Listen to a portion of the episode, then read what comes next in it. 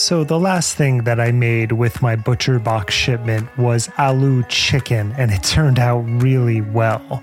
One of my favorite things is to get the shipment and then open up the New York Times cooking app and see what I want to create over the next few weeks. It helps my creative cooking chops, and both my wife and I really enjoy it.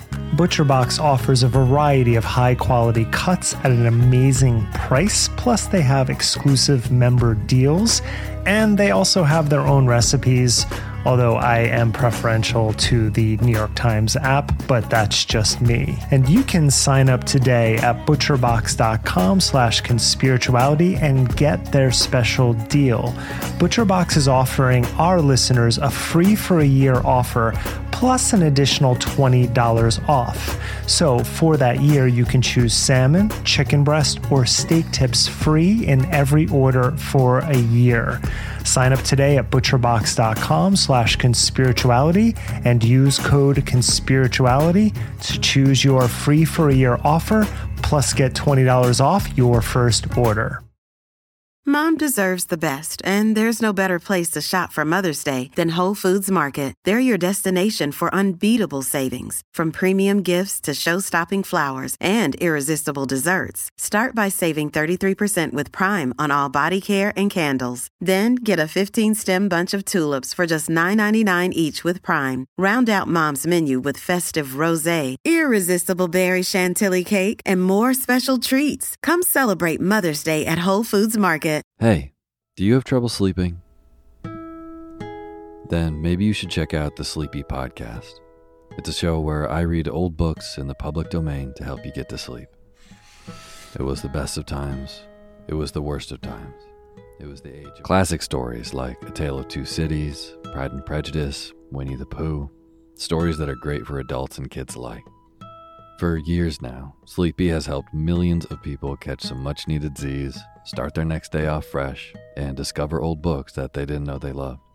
So, whether you have a tough time snoozing or you just like a good bedtime story, fluff up the cool side of your pillow and tune into Sleepy. Unless you're driving, then please don't listen to Sleepy. Find Sleepy on Spotify or wherever you get your podcasts. New episodes each week. Sweet dreams.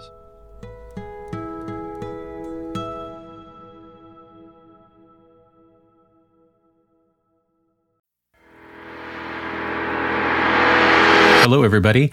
Matthew here with a conspirituality brief called Bikram Convoy Stopped by His Survivors. Remember that you can subscribe to us on Apple Podcasts, you can follow us on Instagram at conspiritualitypod, and you can sign up at patreon.com slash conspirituality, where for $5 a month you can access hundreds of hours of extra content. Also, you can pre order our book through the link at the bottom of the show notes for this episode. A warning before we start. This story about Bikram Choudhury's now thwarted attempt to come to Vancouver to teach his sweaty magic yoga choreography is going to involve descriptions of sexual assault, cultic dynamics, victim shaming, and nonstop evidence of traumatized narcissism.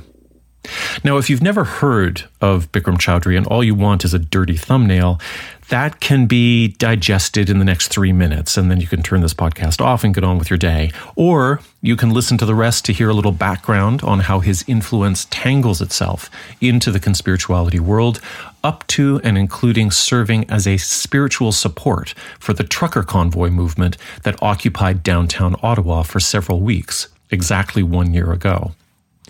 Choudhury, now in his 70s, is the hot yoga tycoon who's on the lam from a U.S. arrest warrant related to multiple allegations of sexual assault, as well as failure to pay damages to his former manager, who he fired when she tried to rein in his behaviors. When confronted about the assault allegations in 2016 by journalist Andrea Kremer for Real Sports with Bryant Gumbel, this is what we hear. Sarah Baughn Jill Lawler, Maggie Genthner. They felt sexually violated by you. Okay. Lie, lie, and lie. I don't need to do that. Rape or sexually assault? Sexual assault. If I need women, I can make a line, the most beautiful, famous, rich women in the world. If I have to sleep with women, then I have to sleep, you know, 5,000 girls every day. She committed- 5,000 women a day want to sleep with you? Yeah. They commit suicide. Four of them. You're saying that four different women, Four different women. each killed themselves because you wouldn't have sex with All them. right. Why I have to harass women? People pay one million dollar for one drop of my sperm. I can make million dollar a day, every drop. You are that idiot or dumb to believe those trash. The women are the trash? Yeah. I pick them from trash and give them life. So that's the 101 on Bikram Choudhury. By rationalizing assaults and rape culture shit talking with megalomaniac body magic claims, Bikram Choudhury is the Andrew Tate of Deepak Chopra's. So, you can leave this podcast here or you can stick around for some background and context, which I'll start now. In the 1970s, Choudhury began building a stable of luxury cars, now all repossessed, and a personal fortune that reportedly topped out at $75 million. He did it by attracting celebrities to his studio in Los Angeles, which he heated to 105 degrees. Soon he franchised this model and he created teacher trainings that were very lucrative. And at the heart of his shtick were miraculous claims about health and vitality.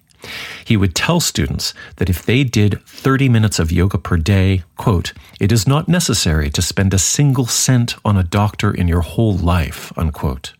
His yoga, he claimed, would cure arthritis and multiple sclerosis and help the elderly have multiple orgasms.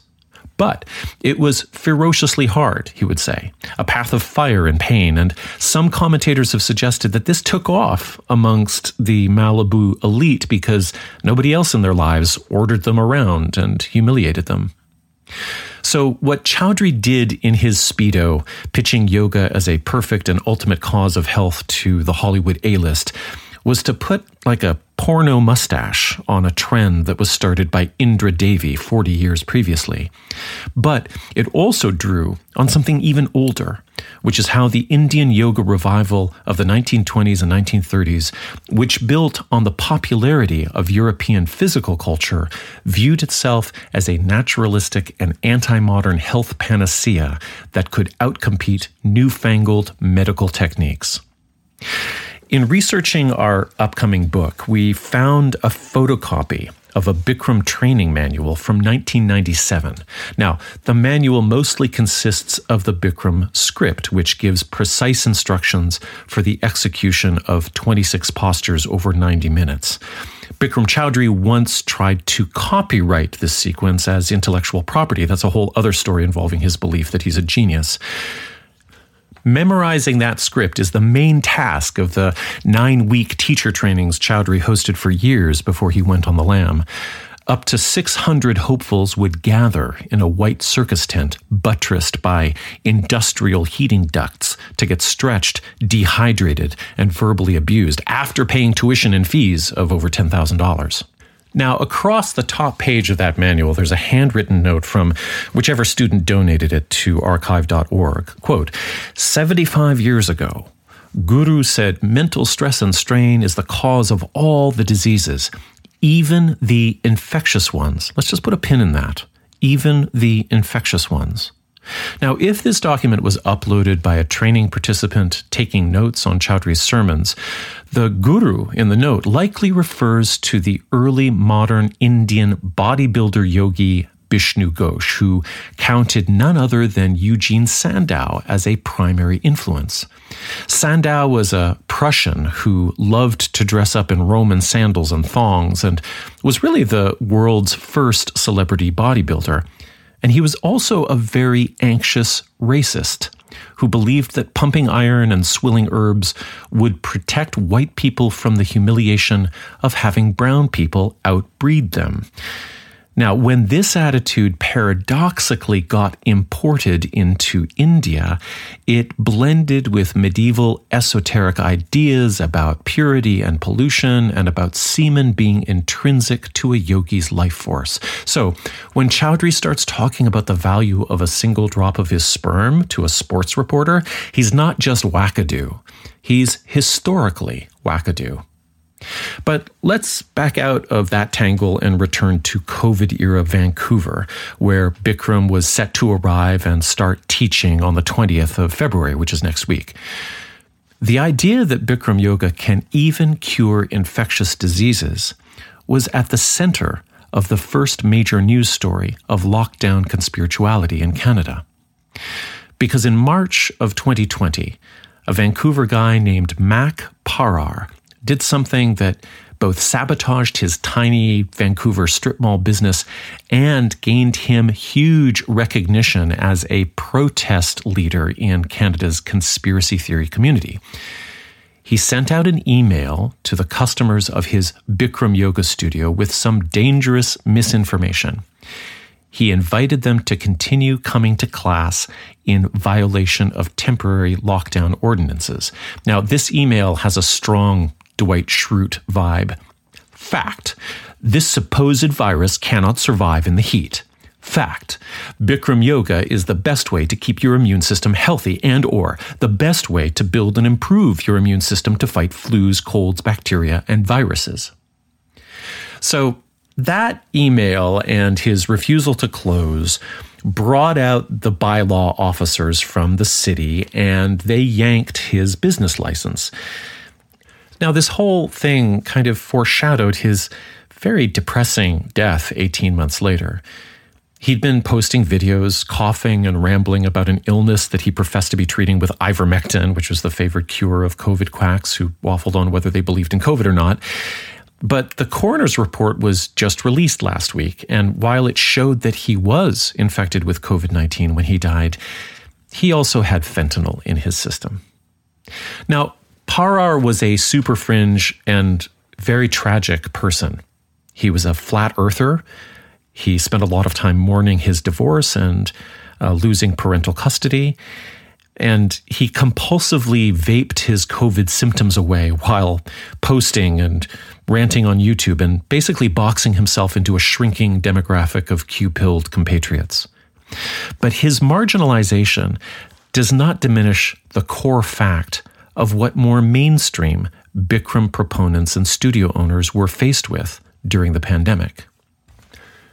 The most faithful devotees of Bikram Yoga absolutely believe that the sequence and the heat is the only medicine a person would ever need.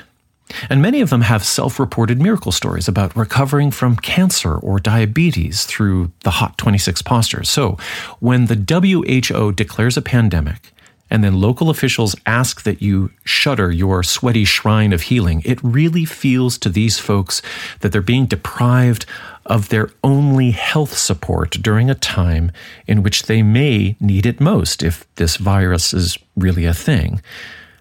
Hot yoga is a whole immersive group experience, and it's hard to replicate that at home over Zoom. When studios shuttered in the spring of 2020, some of the loudest complaints came from Bikram yoga people who were trying to turn their bathrooms into steamy saunas so that they could get their fix. Not a great scene. So let's turn now to who on earth organized this now failed event? Who on earth is continuing to support this clown? And trying to make money off of him. Who would cover themselves in sweaty shit in order to prop up this Simpsons level caricature of a yoga gangster? We can start with Adam Chipiuk, the president of the Canada Yoga Sports Federation, which is an obscure but official sounding group that mainly exists to promote the idea of Olympic or competitive level yoga performance. Adam uses doctor as an honorific on the internet, and it appears that he has practiced dentistry in the past and that he was enrolled at the Canadian College of Naturopathic Medicine here in Toronto. But whatever kind of doctor he is, his Facebook page indicates it's the type of doctor who thinks that vaccines are poison.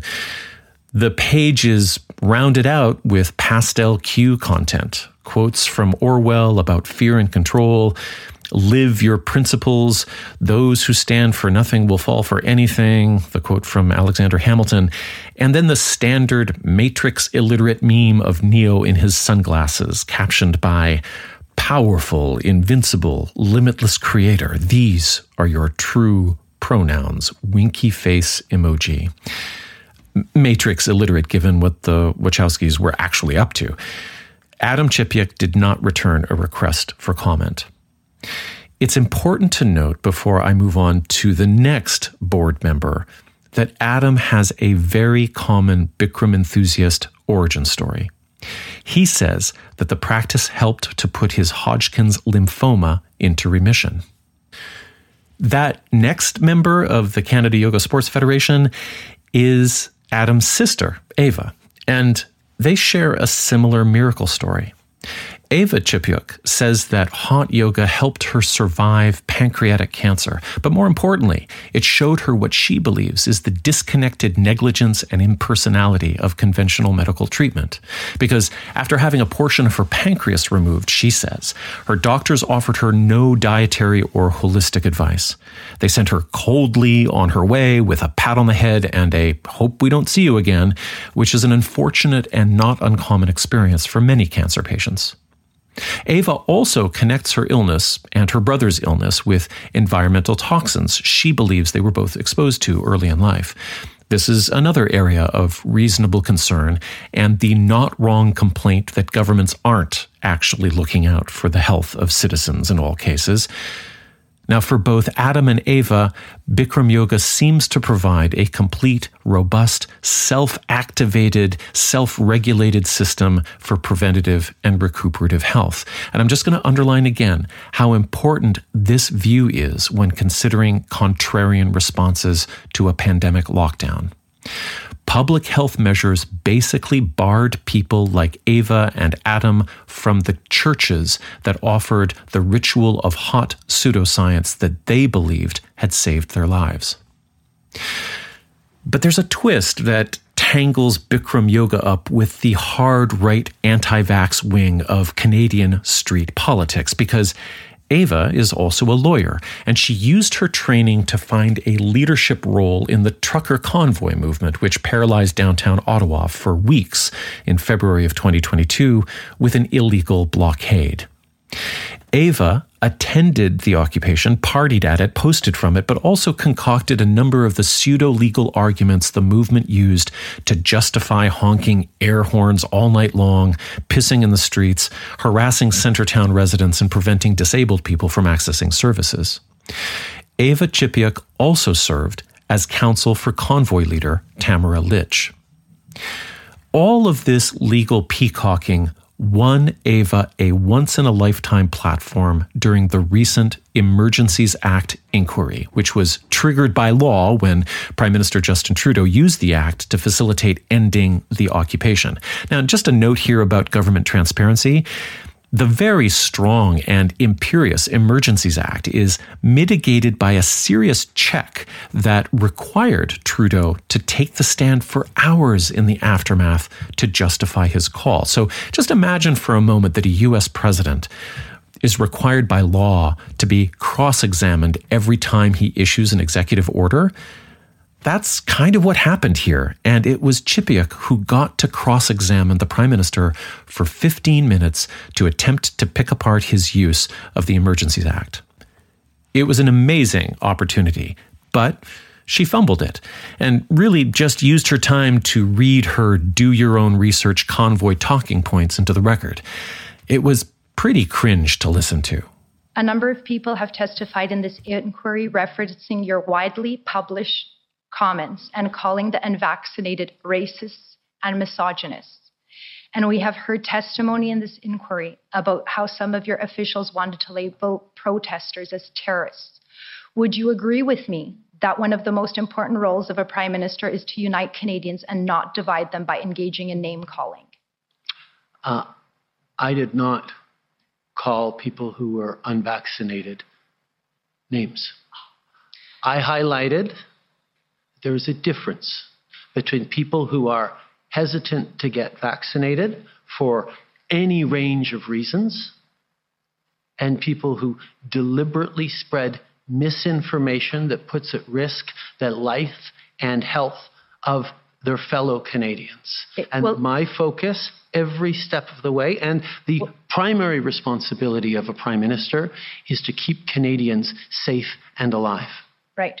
So, uh, in terms of safety, uh, you, when you met with, I'll, I'll reframe. I'm playing that because Trudeau's distinction here between protesters in general and particular racist elements within the movement carries a hidden punch, given that Chipiuk is the lawyer for Tamara Lich, who rose to prominence with the help of a network of extremely white ethno nationalist activists from Alberta.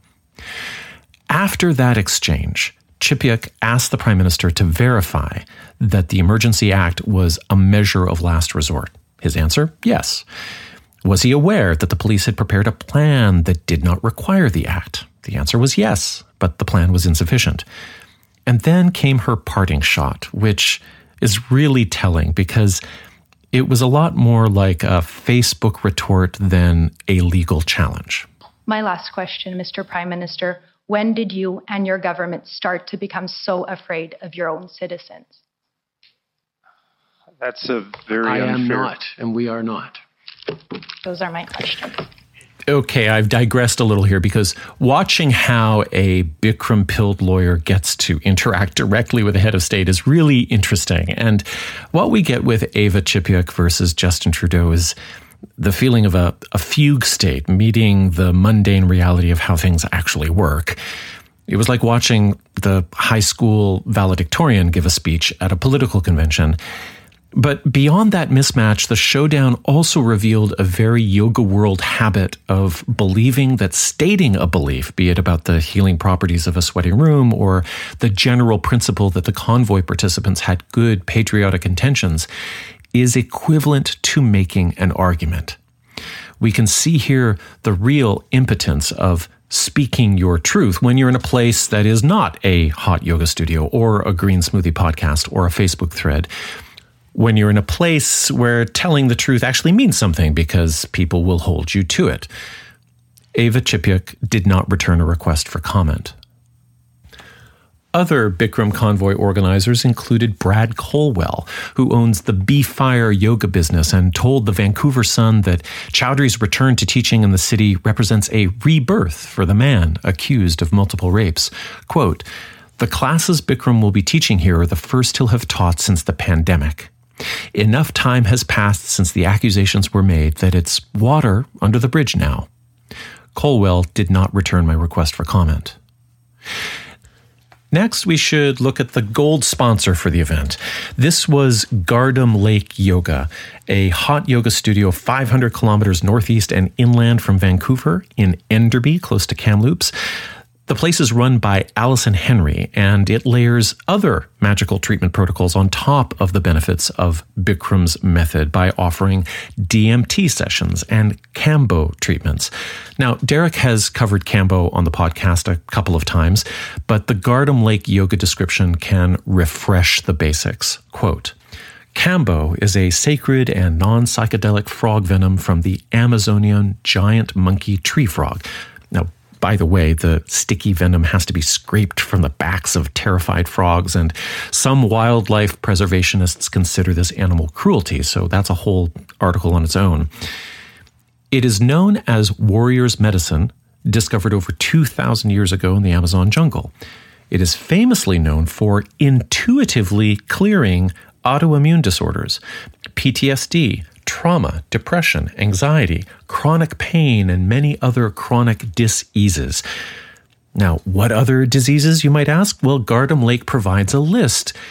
And the list might have been copy pasted over from that list of benefits provided by Bikram Yoga HIV, diabetes, severe addictions, long term pain relief, herpes, Lyme's disease, Parkinson's disease, multiple sclerosis, rheumatoid arthritis, fibromyalgia, and more in all caps. Kambo, Gardom Lake writes, is the vaccine of the rainforest. And I'd just like to note here, dear listeners, in future episodes, we'll be covering yoga people who promote the insulin of the desert and the Prozac of the prairies, so stay tuned. Henry did not return a request for comment on the Gardom Lake sponsorship of the Bikram event or the medical claims made about frog venom on the website. Finally, a yoga guy named Christian Betancourt Leon deserves a special mention here. He's not on the board of the Canada Yoga Sports Federation. He runs Commercial Drive Yoga in downtown Vancouver. He isn't listed by name on any of the marketing for the Bikram trip, but several sources pointed out that Choudhury's Vancouver visit was set to coincide with Betancourt Leon's Vancouver hot yoga training. The Choudhury event was to fall in the last week of the seven week program. Now, it's not unusual in the yoga world for the traveling celebrity guru to show up at the culmination of a training event at a franchise. Deals like that are very common, and it can really lock in the graduates while also recruiting the next crop of students. I reached out to Christian to ask him about his studio's involvement with the visit, and he actually responded, but this is what he said. Ha ha ha, you don't know me. Obviously, I don't trust fake news and bullshit media. No comment, beat it. By far the most serious and troubling response to the growing backlash against Choudhury's visit reportedly came from Adam Chipiuk himself. The response targeted Jill Lawler, who lives in Vancouver. You might remember her name from Andrea Kremer's reporting at the top of the show. In 2015, Lawler filed a suit against Bikram Choudhury that alleged he raped her repeatedly over more than three years as she participated in various Bikram trainings between 2010 and 2013. We will link to her first person survivor account in the show notes. When Lawler became aware of Choudhury's planned visit, she began organizing fellow yoga practitioners to protest. According to reporting by Megan Devlin in the Daily Hive, she launched an online petition against the visit, which now has well over 4,000 signatures. According to the Daily Hive, Adam Chipiuk appears to have attempted to blackmail Lawler into standing down by sending her a photograph of a letter she had written to Choudhury years ago. This is from the Daily Hive. Quote, She'd given the letter to a trusted friend at the time to deliver to Choudhury and has no idea how the Vancouver organizer got a hold of it. Lawler says that she wrote the letter after an attempt to leave Bikram Yoga. In it, she expressed affectionate sentiments towards Choudhury while feeling ostracized by her beloved yoga community. She said it was a clear sign of a trauma bond where the person being abused seeks validation from their abuser. Lawler didn't know whether Choudhury ever received the letter and said the photo from Chipiuk was the first time it's been brought up since she wrote it. In messages seen by Daily Hive, Chipiuk implies he might release the letter and, quote, let the world decide when they see both sides of the coin, unquote. So, if it's not totally clear, what Chipiuk is implying is that he, if he releases her freeze and fawn letter, everyone in the world will realize that Bikram Choudhury really is everyone's heartthrob, that Jill was just one of those million women lining up for a drop of, I can't say it. And it's on days like these that I'm really glad that I don't work for the CBC because they wouldn't let me close out this section on Chipiuk's stunt by saying, What a piece of shit thing to do. Now, in addition to Lawler's bravery, another bright bit of this story comes to us through the masses of yoga enthusiasts across Canada and throughout the world who raised the alarm on social and more. One of the leaders here was friend of the podcast, Colin Hall, co owner of Bodhi Tree Yoga in Regina, Saskatchewan. I spoke to him the day before the event was canceled. I'm thinking of this as sort of a three pronged approach. The, the first one is essentially kind of trying to follow the money, um, see if there's sponsorship, see if there's um, any money coming in from like Sport Canada or something like that. So far, no luck that way. One of those angles, though, was making sure the host hotel was aware of who they were hosting. I don't think the organizers of the event were honest with them. So I don't think that they knew who was actually coming in for that event. So yeah, just making sure the hotel was informed about what was going to be happening there. Sort of follow the money approach was sort of the first prong. The second one is sort of the, I would say, more legal or political approach. Uh, and so for the, to that end, we've been contacting Canadian Border Services, wanting to know if he has a work visa. Uh, my suspicion is that he doesn't and wanting them just to be aware of who he is, the fact that he has a warrant out for his arrest, that he will be arriving in Vancouver around these sort of time frames. Uh, we've contacted the Minister of Immigration and Citizenship in Canada, the Mayor of Vancouver, uh, as well as getting yoga teachers in the United States to contact the Department of Justice in the United States to see if they are interested in pursuing that arrest warrant. And with the hopes that potentially extradition is an option, uh, and that him coming to Canada actually results in his ass going to jail, which would be the big, big win, obviously. And then the third prong is essentially what I'm doing just right now, which is uh, connecting with media and journalists uh, and trying to spread this message around because my suspicion is that a lot of people actually are not familiar with the backstory. Um, yoga people tend to live in a bit of a bubble and so you say Bikram, people know who you're talking about, but a lot of people, I suspect, do not know who he is and what he's done. So, as fate would have it, Hall and his colleagues won the day. On February 9th, as Hall mentioned, the Vancouver Sun reported that the JW Marriott Parq Luxury Hotel, slated as the event venue, no longer had the event on its schedule.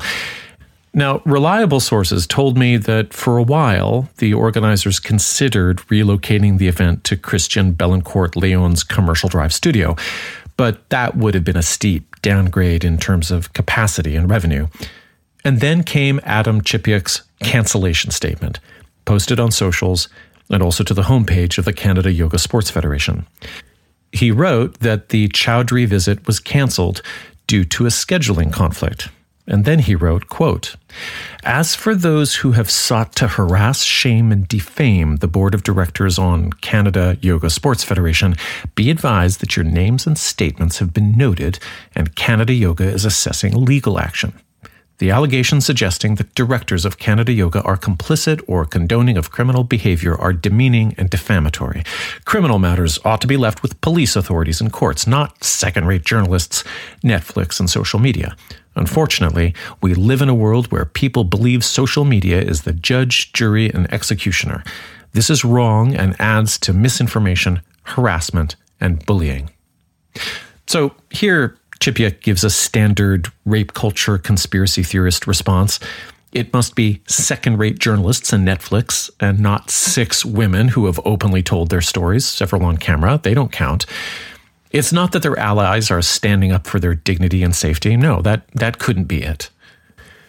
But the statement is also incredibly ironic, coming from an organization that's stacked with supporters of the Ottawa occupation, which, before it clogged the streets of the capital, gained traction as an online shitposting movement and then burst onto the streets as a full on harassment campaign.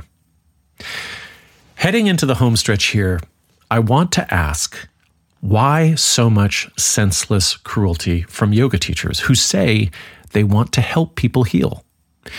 Does it make any kind of sense that the Chipiuks, Brad Colwell, and Christian Belancourt Leon, and everyone else who played a role in planning this thing are as oblivious to rape culture as they are to public health through their support of the convoy? It's understandable that all of the costs they've sunken into Bikram's business pyramid might inevitably set them up as apologists with culty vibes. But is there something about the hot yoga itself that sets the inner asshole on fire? I want to be careful and not generalize because there are plenty of former Bikram devotees who left the heat for good when the abuse crisis broke. And some of those folks have helped me for this report on background. But I think that somehow they were able to find a moral compass and a capacity for self reflection that Bikram himself has never had and perhaps never had the chance to form, given where he came from. There's a great book that touches on these issues. It's called Hellbent Obsession, Pain, and the Search for Something Like Transcendence in Competitive Yoga. It's by journalist Benjamin Lorr, and it's the memoir of his time spent in the upper ranks of the Bikram world.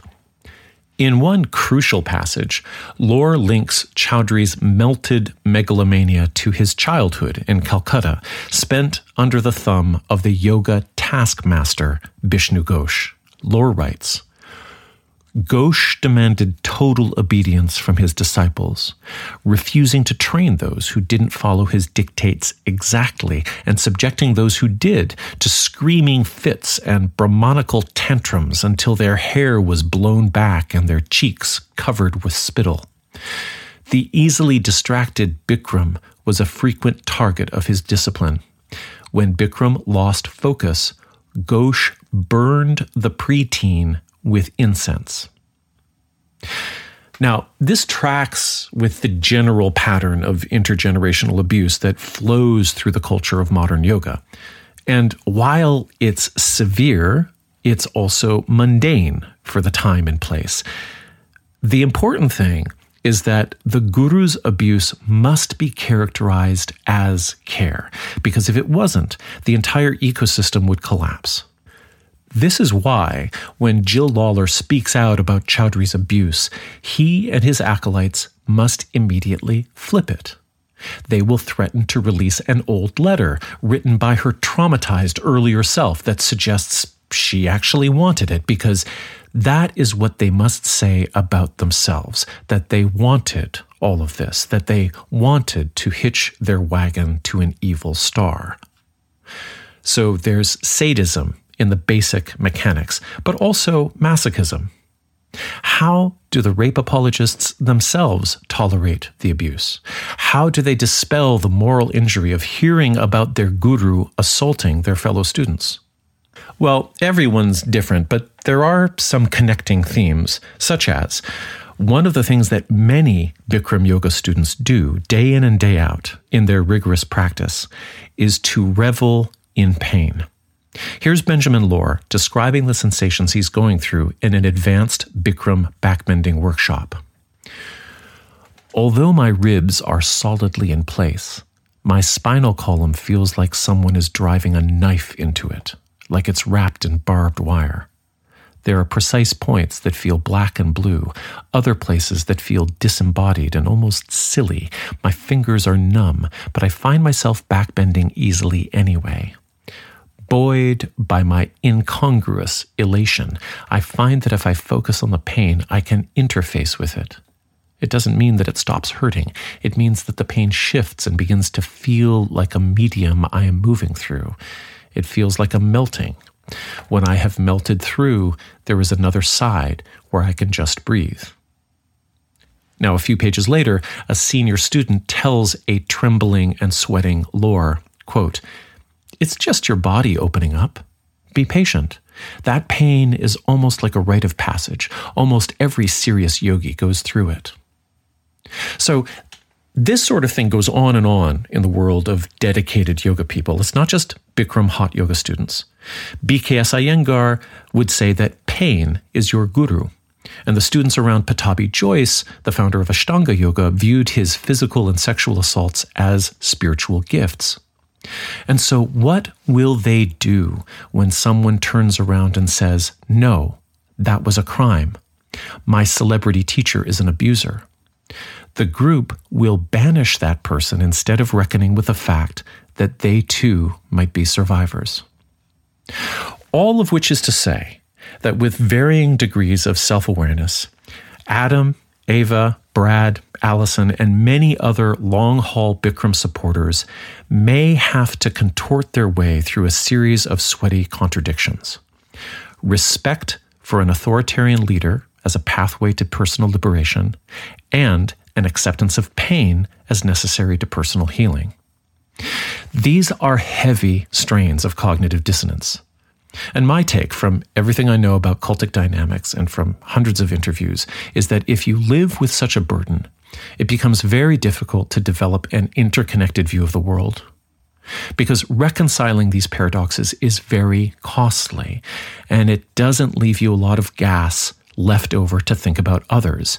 It's not surprising that people become selfish and resentful even as they evangelize for freedom and health.